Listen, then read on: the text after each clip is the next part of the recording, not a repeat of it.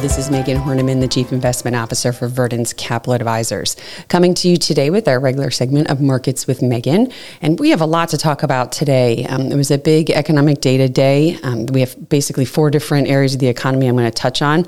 Um, the first one was personal income and spending.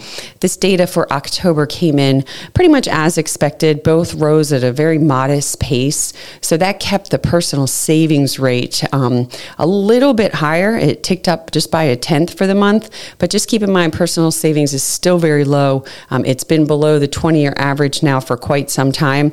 The 20 year average is about a 5.9% personal savings rate, and we're now sitting about 3.8%. So, again, consumers are getting squeezed here by um, higher prices, um, the slowing economy. Um, this is being reflected in both income and spending.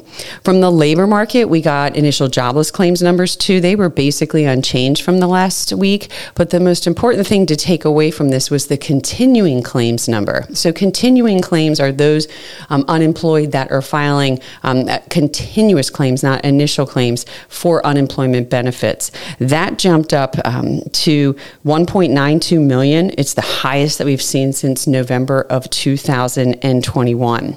Now, from the inflation standpoint, this was probably the, the most important data point as far as what the Fed's going to be looking at.